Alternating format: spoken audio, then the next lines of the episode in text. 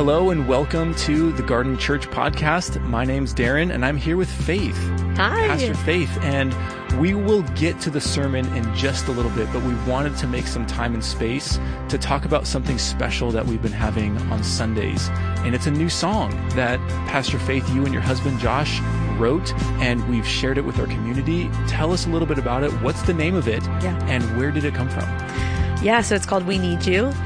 Um, and I, I'm going to root this in 1 Corinthians 2 when Paul says, My message and my preaching were not with wise and persuasive words, but with a demonstration of the Spirit's power, so that your faith might not rest on human wisdom, but on God's power. Um, the, the first thing that was written for this song was the beginning of that bridge section that says, We don't need better plans, we don't need clever thoughts, we need your Spirit, oh God. We don't want the wisdom of man. We want we want a display of God's power, which is really what the world needs. They don't need to see a show, or even in the area of worship, they don't need to hear good music. They need to see a display of the power of God. So it came from that heart cry, and then the beginning of the song kind of sets up this space where we invite Holy Spirit. We open our hearts. We clear out all the distractions, the things that get in the way and then just simply cry out for more of him. And it's this this longing to be a, a space where the spirit would rest mm-hmm. as a community. Yeah i love that. That's such a the heart and core value of garden church. Exactly. Knowing that the spirit is present like he's welcome to the party and we get to celebrate.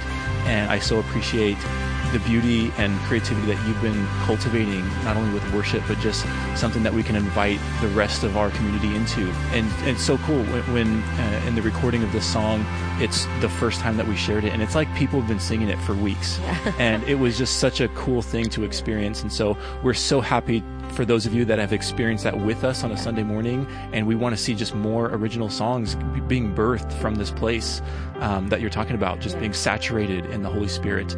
So we are welcoming you to stick around after the sermon where you can hear a live recording of the song We Need You, and I hope it blesses your heart.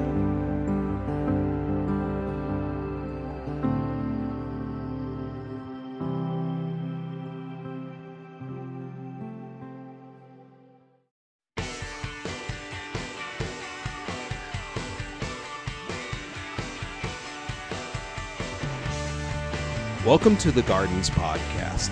This message, titled The Calling, was given by Darren Roundson and is the fourth in our series, The Kingdom of God. You guys need a Bible, raise your hand, and uh, someone will pass you a Bible from the sides. Um, we're going to jump into Mark chapter 1. I will try not to do feedback. Um, let me just go back as this gets figured out. It's a little hot. Um, the Seek and Respond night is going to be every third Wednesday. We are going to have a prayer and worship night. There's no agenda. This is a time where we're calling our entire church to gather for prayer and worship, and that's it. We're going to pray for the city. We're going to pray for each other. We're going to just invite God to just bless the city, and, and we're going to sing and worship and do all that together. So every month, you can count on the third Wednesday of every month. We're going to adopt that kind of rhythm that John talked about. I really want to call you guys to that. I just think we need to get a place where we are praying together as a church, the whole body together praying for the city. Does that sound okay? All right, good. Yeah, so this week is the first kicking it off uh, for the next few months, okay? Now, we're in Mark chapter 1. How's everybody doing? Good? I, don't, I wasn't in here. Um, did anybody run in the marathon? I'm just curious, marathon runners. And you're here. Way to go. Way to go. Yeah, we got a couple. Any, any, any of you guys place? Just, no, you got a medal. You guys got a medal. That's cool. Um, that's great. That's really cool. Hey, so Mark chapter 1, verse uh, 16 through 20. Let me just give you a, uh, a brief kind of update or a, a, a whatever a synopsis of where we've been. Mark starts off the gospel explaining that Jesus is the Messiah. He's the long awaited, promised Messiah, the Son of God uh, he brings the good news. It says that Jesus comes and immediately his ministry starts, and it's, it's immersing people or baptizing people in the Holy Spirit. Jesus himself is baptized. The, uh, God the Father says to him, uh, You are my beloved Son, with whom I'm well pleased.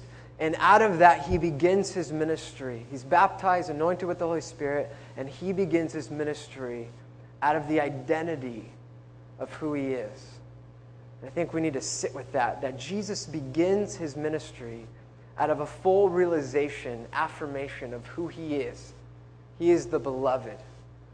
And it says that immediately, right after he's given that identity, that confirmation, he is ushered or compelled by the Holy Spirit to be tested and tempted by uh, the accuser. And the accuser in other gospels kind of de- uh, attack his identity, but what we see in Mark is he's just trying to get right to the point. Mark's kind of a, a quick synopsis. He's just going one thing after another. He just wants you to get to the point. And it's almost like uh, the first eight chapters are getting you to the point where, Jesus, uh, where, where Peter will finally say, You are the Christ, you are the Messiah. And so we see Mark using a word immediately all the time. And, and, but uh, so we see him just getting right to the point. And uh, so Jesus is tempted, and, and, and it says that he um, is basically, Mark is basically using the Old Testament as a lens to describe this Messiah, Jesus. He's using, um, in this particular passage where he's tempted, he, he's basically saying, Mark is saying that Jesus is the uh, fulfillment of Adam and the fulfillment of Israel, all wrapped into one. So he, he's in the wilderness for 40 days. It's, it's, it's kind of referencing 40 years in the wilderness for the Israelites. He's also, at the end of it, he's with the wild beasts, and the angels wait on him. Basically, he's restoring the created order. Do you guys remember this? It's pretty exciting. It's kind of weird. Wild beasts and the angels. Um, but the story continues. Jesus begins his public ministry and his message we looked at last week. And his message is the time is fulfilled. The age to come is here. That which has been promised has come here, right now. And, and that age to come, which was promised through the Old Testament, uh, uh, of God bringing and entering into human history with shalom, with peace, with wholeness, with uh, joy, with a new spirit, with a new heart, with a new law, with a new covenant. That's present.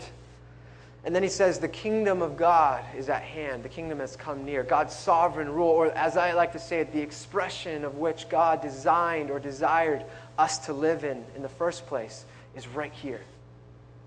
And um, that's kind of his message, which we're going to explore over the next year. We're going to break it down and see what that looks like. Um, but then he, what he does is he says, Repent and believe the good news. And repentance and belief together is, is, is more of a statement like this align yourselves with my agenda and become a full participant in this new reality. So Jesus says to everyone listening that this sovereign rule of God is present, this which is marked by shalom, by peace, by wholeness, by healing. It's here. Align yourself with this. Let go of all other expectations that you might have or ways and align yourself with my way and become a full participant in that reality. That was, that, that was last week's message. It's pretty powerful. And uh, we're going to continue now um, into, this, uh, into this message. So if you would go to Mark chapter 1, verse 14. Uh, verse 16, excuse me. It says this As Jesus passed along the Sea of Galilee, he saw Simon and his brother Andrew casting a net into the sea, for they were fishermen. And Jesus said to them, Follow me, and I will make you fish for people. And immediately they left their nets and followed him. As he went a little farther, he saw James, son of Zebedee, and his brother John, who were in the boat mending nets. Immediately he called them, and they left their father Zebedee in the boat with the hired men and followed him. One thing you guys need to know is this Mark is writing a story that we have to follow in chronological order. I guess it would be this way for you guys.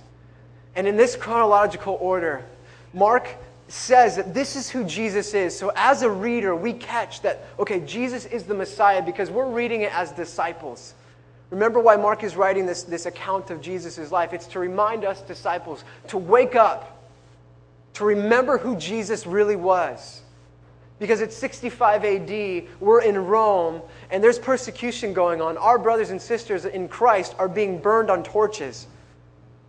We're being persecuted. We're dying for the faith. And some of us have grown weary. And so Mark writes this under the direction of Peter, who we just read, Simon. He says, and it's, it's a call to wake up to who Jesus really is. And we know as a reader that this is who Jesus is. But in the story of Mark, there's another kind of storyline happening. And in the story of Mark, the disciples don't know who Jesus is until Mark chapter 8, when Peter confesses who Jesus is. He's the Messiah. He'll say, You're the Son of God. Are you guys with me? So in Mark chapter 1, nobody really knows who he is except for demons. We're going to read that next week. We're going to see this theme throughout the entire book of Mark. The people that get him are the people you wouldn't expect. So we're going to see that demons get him. We're going to see that Gentile women get him when they shouldn't get anything. If, if you're a Gentile woman, that's what Mark's writing. Most of you are. Um, I'm just kidding, whatever. I'm sorry. Um, none of you are like that. But it's. You guys are, what we're going to see is that, that the story of Mark is that of the people that should get it, the disciples, they don't get it. And so here's my question. If, if you understand that theme, and I'm introducing it tonight, if you understand that this, the disciples don't really know who he is all throughout the first eight chapters, they're going to question who's this guy with authority? He, he, he even calms the storms and the winds obey him. Demons are, are, are, are obeying him. It's just this weird guy. They don't get it. So if they don't get it until Mark chapter 8, why on earth do the disciples drop their nets? Why? That's the one question I want to answer tonight. And in order to do that, I'm not going to go to the Old Testament. I want to give you Jewish context. Because Jesus was a Jew, believe it or not. Some of you don't know that. He was. So, hang with me for a moment because I want to answer that one question. Why? Why do these four men in these four verses drop their nets, leave their father in the boat, and follow Jesus if they didn't know who he was? You see, Galilee is where Jesus is walking, and Galilee is, a, is, is an Orthodox Jewish region of Israel. And for those of you that know anything about the Jewish religion, and if any of you are here for us going over the Ten Commandments, you know that for the Jewish community, they believed in their worldviews, in their history, that God had spoken to their ancestors. This is the first century. So, right around uh, you know, 0 AD to 100 AD, that's the first century. And Jesus is ministering around 30 AD. And during this time in the Orthodox region of Galilee, the Jewish community knew that God had spoken to them in history. God had chosen a guy named Moses at a place called Mount Sinai where God spoke the words of Torah, life, the way of life. And Torah is what? It's the first five books of our Bible. So, God, for the Jewish community in the first century, they literally believed that Genesis, Exodus, Leviticus, Numbers, and Deuteronomy were the spoken words recorded of Yahweh to the Jewish community. So their whole worldview is shaped by the fact that Yahweh spoke to them at Mount Sinai. You guys with me? So their entire way of being, their entire life is shaped over that reality that that happened. And so for the first century Jew, relationship with the Creator wasn't really something you understood. The only thing you knew was obedience to Torah, was obedience to the, to the law, to the, the legislation, to the oral traditions of the Jewish community. That is all you knew. That was the best way to live. That was the secret to life. So your entire world is wrapped around Torah. It wasn't a an option to obey it, it was expected.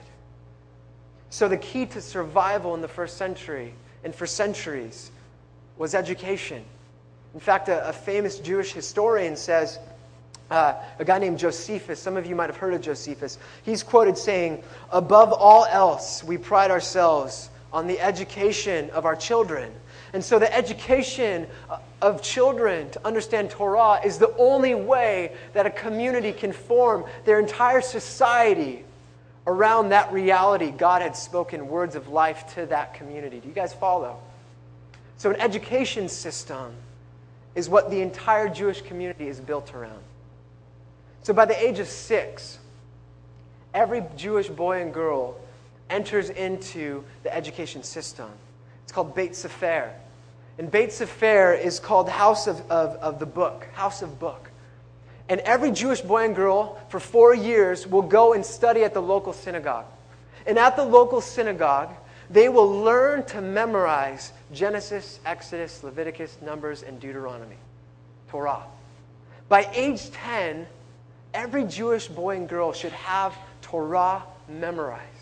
Remember, this isn't a written culture, they didn't have uh, writing. In fact, most places didn't even have a scroll of scripture. If they did, it was very special. But you had an oral tradition, so memorization was key. And so the rabbis would, would teach these little kids, six to 10 year olds, to memorize scripture.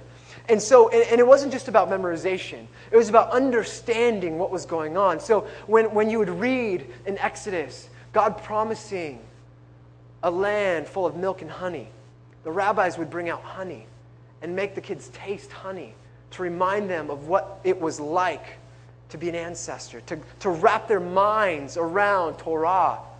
So, for the first four years from, of, of this uh, first level of education, the Jewish boy and girl, every Jewish boy and girl would be at a local synagogue studying at a rabbi, with a rabbi. And they would memorize Torah. But what happens in this, this process of education is women, men and women, begin to elevate themselves out of who's naturally gifted in Scripture. So by the age of 10, the rabbis would know who was good and who was great. So by the age of 10, you would finish your education at Beit Sefer. And what would happen is if you were the best of the best, you would continue your education to Beit Talmud, the second level of education. But most kids didn't go there. Most kids by the age of 10 were told, You're not good enough for this next level of education.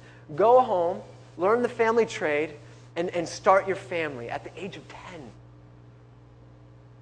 Most of them wouldn't start their family until 15, 16, 17 years old. But by age 10, they were already told they weren't good enough. So they would go home and they would become apprentice, apprentices. They would learn the family trade. So if your father was a fisherman, you'd fish. And one day you'd hope that he'd pass on his, his business to you. If, you if your, your father was a carpenter, you become a carpenter. Your mom would teach you, if you're a woman, how to be a wife in a Jewish household. You would learn the family trade. By age 10, there's a separation. But the best of the best, they got to go on to continue their education at the second level of education called Beit Talmud. This is called the house of learning. And here, those that were the best of the best would continue their education for four more years, where they, will learn, they would learn the rest of the entire Jewish Bible 39 books they would have memorized in four years Genesis to Malachi. They wouldn't just study Scripture, but they would study the oral traditions. They would study interpretations. They would study other rabbis. They would study all the commentaries on Torah, on, on the, the Jewish Old Testament. So they would begin to apply oral and written tradition to every circumstance. Rabbis were not interested in you just knowing information for information's sake. Rabbis would rarely ask a question in the house of learning and give an answer. The purpose is not just to memorize, it's to apply. Do you ever wonder why Jesus, whenever he's asked a question, rarely answers it with a straight answer? But kind of always answers a question with another question. That's a rabbinic form of teaching. The expectation is that you learn to wrestle with your faith. And so the best of the best would continue their education. They would go on to this Beit Talmud, and they would, they would excel, um, and where they would learn and study the entire Old Testament. And, and again, those that were the best of the best of the best, those that were really, really good, those that were naturally gifted, those that had it memorized, those that had it figured out, those that were they were good. They would continue on their education. By age 14, they would go to Beit Midrash. If you weren't good enough, which most people wouldn't continue their education, you would just continue on and study the family trade. You become an apprentice. But those that were the best of the best of the best, they would go to Beit Talmud, and it wasn't even guaranteed that they would get to go in. It's the house of study. And at Beit Talmud, I'm sorry, Beit Midrash, forgive me, Beit, Beit, Beit, um, Beit Midrash. These Jewish words are confusing sometimes. But by age 14, they would go to Beit Midrash, where they would go and petition and apply to follow a rabbi. The greatest education you could have is to become a Talmudim, a disciple of a rabbi. And so, what the best of the best of the best would do is they would select from who and uh, which one was the best. Rabbi, there's tons of rabbis. And each one had a different interpretation of Torah. Each, each rabbi had their own kind of um, unique facet of, of the way they saw life from Torah, from the different commentaries. In fact, the way they, they taught people, the way they saw people, the way they taught and, and experienced Torah, a rabbi, it was called yoke. So if a disciple wanted to uh, uh apply to a rabbi, he he would go to a rabbi and say, I want to be your disciple. And the rabbi would begin to grill and question this student, this kid, this 14, 15 year old. He would ask questions like Does this kid have what it takes to follow me? Does this kid have what it takes to spread my yoke? You ever wonder why Jesus says, Take my yoke upon you? It's dealing with his teaching, his way of life. And this rabbi would grill this student on everything, a 14 or 15 year old. He would grill him on, on the um, other rabbis, on phrases, on different concepts of, of the entire Old Testament. He would make sure that this kid had what it took to be his disciple. Because the rabbi didn't have time to train him unless this kid could become like that rabbi.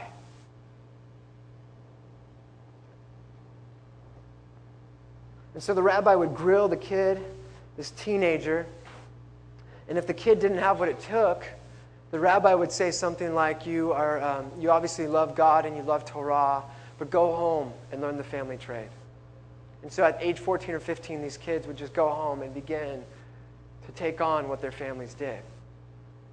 But if the best of the best of the best, if after you pass this application process, this 14 year old kid gets through all the answers, if the rabbi believed that this kid had what it took to be his disciple, a rabbi would say to him, Come follow me. Come follow me.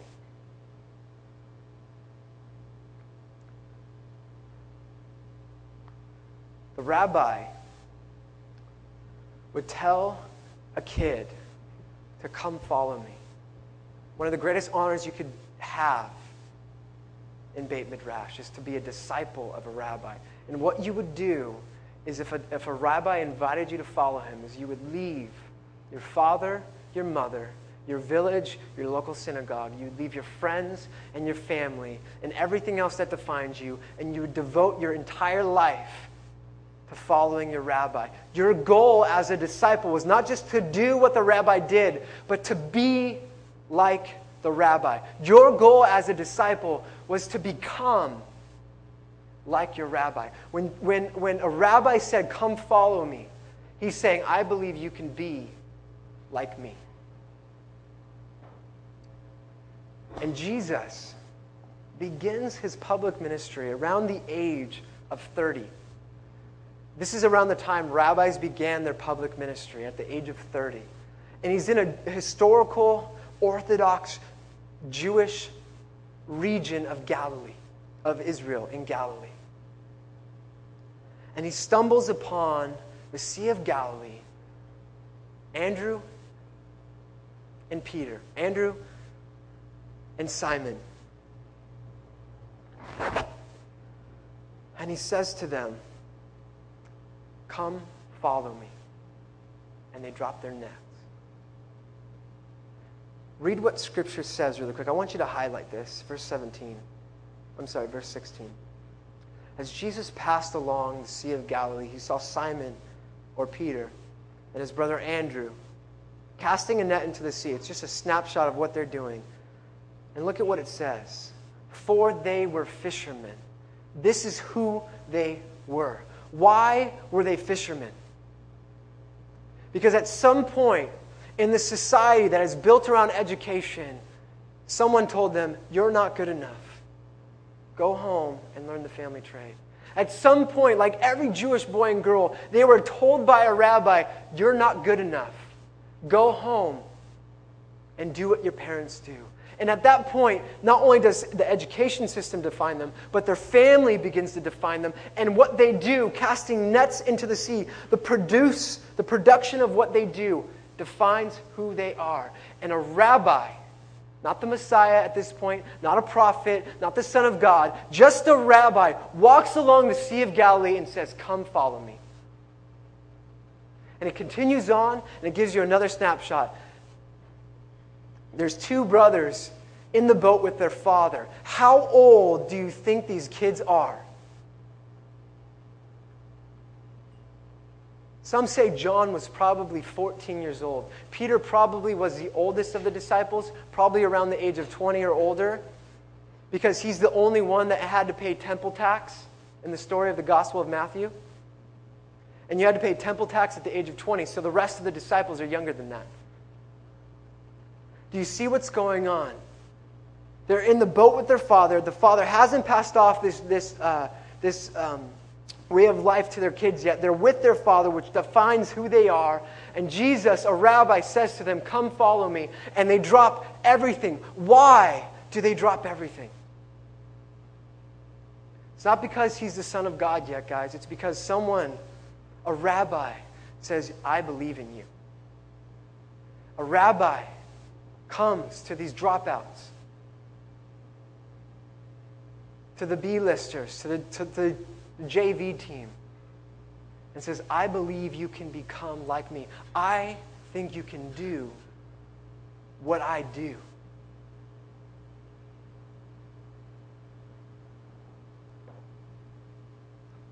They don't know Jesus until chapter 8. They don't really get what's going on.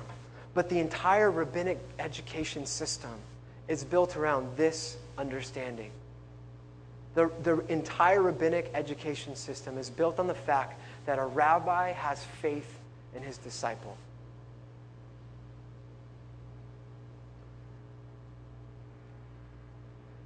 Some of you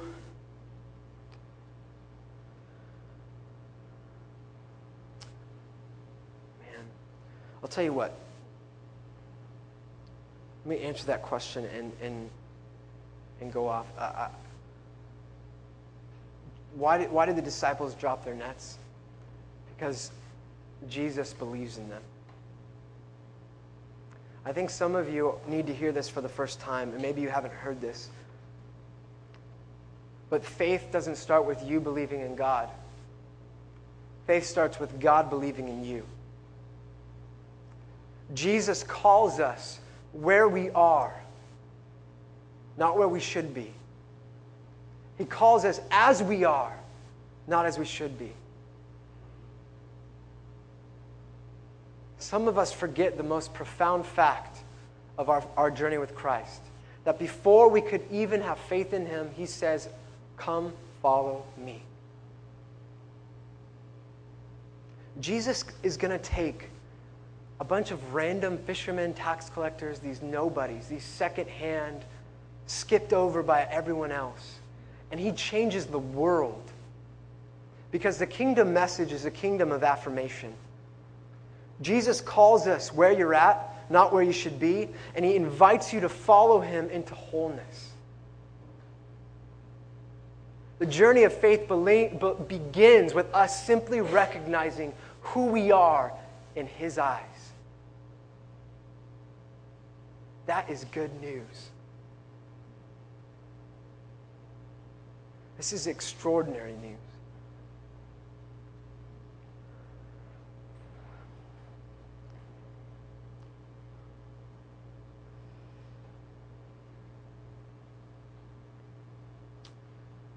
Man, I find it funny that I, I get to teach or once in a while. Or I have to teach. Because this is, this is a very interesting passage to me. Because as you begin to study the text, sometimes texts just stick out as that's for me. This is the first message I ever studied in, in uh, Bible school. The first message I ever had to teach in Bible school. It's the fact that Jesus actually, actually believes in me before I can even believe in him, uh, in him. That he believes that I could do what he does before I can even believe and, and see what he does. That I can, I can become like him. Or just the fact that he says, Darren, you're beautiful, you're good enough. This message is a message of hope for, and maybe I'm just going to tell you how I feel uh, about this message or where this resonates with me, and maybe some of you can connect. But the truth is this I can easily believe in a God who's infinite, in a, in a God who's three in one. I can believe in a God who, who created the universe out of words, He spoke it into existence. I, I can believe that He's eternal, omnipresent, omnipotent, I can believe in all of those things, guys, but I have a hard time truly believing that He believes in me. Maybe some of you struggle with this. Maybe some of you, like me, struggle with the fact that when you look in the mirror, you have to remind yourself of what He says about you. Because I have to get up here every week with anxiety, sometimes panic attacks, with doubts, with a faithless is, it, is God going to show up? Am I good enough? And I begin to define myself by who's here, or in the world, I'll define myself by, by what people say about me, by what the education system has told me, by what my parents have told me, by my friends, by the feelings I think those people are thinking about me. I'll define myself by what the world standards are, by the bank account, by the clothes, by the post that you post on Facebook. You define yourself by everything else other than the fact that the creator of the universe has said, I believe in you. And so for me, this is where it all begins. That it's not just a rabbi anymore, guys. It's the God of the universe who says to you, You're good enough. I believe in you. I love you. I know so many of us struggle with insecurities. And we're defined by everything else. But, brothers and sisters, the message on the kingdom is that the kingdom begins with the affirmation that you are good enough, and He says to you, Come follow me.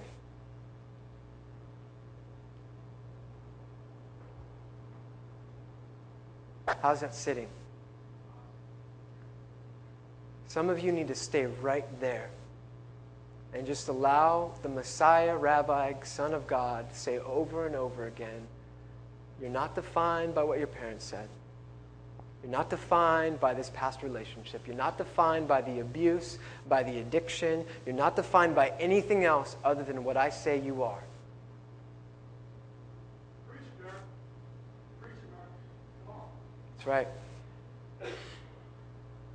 This is, this is the message to receive. That our hearts cry out for, Lord, do you love me? And the answer is yes. As you are, and not as you should be. And I'll stand here and testify to the fact that I hate getting up here. I don't think I'm good enough to stand up here. I'm waiting for someone to say, I found you out, you're fake, but that's not true. Those are the lies from the enemy. And the truth is, I can stand here in the reality of who God is, and I'm just fine where I'm at.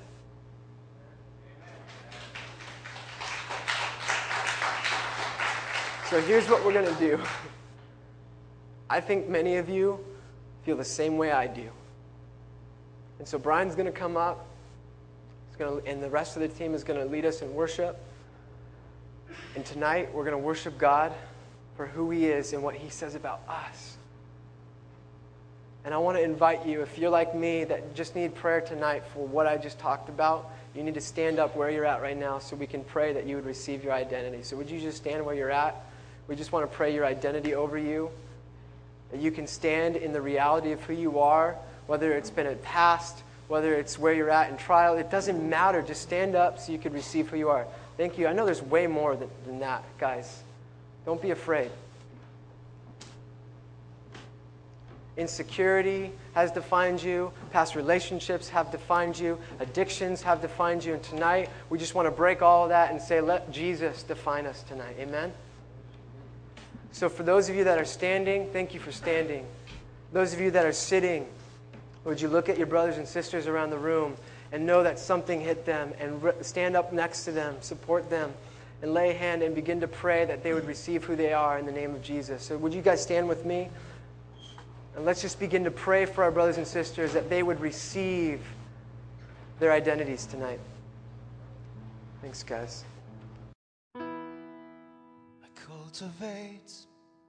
Thanks for listening. If you'd like to hear other messages from the garden or would like to find out more about the Garden Church, check out our website at thegardenlb.org.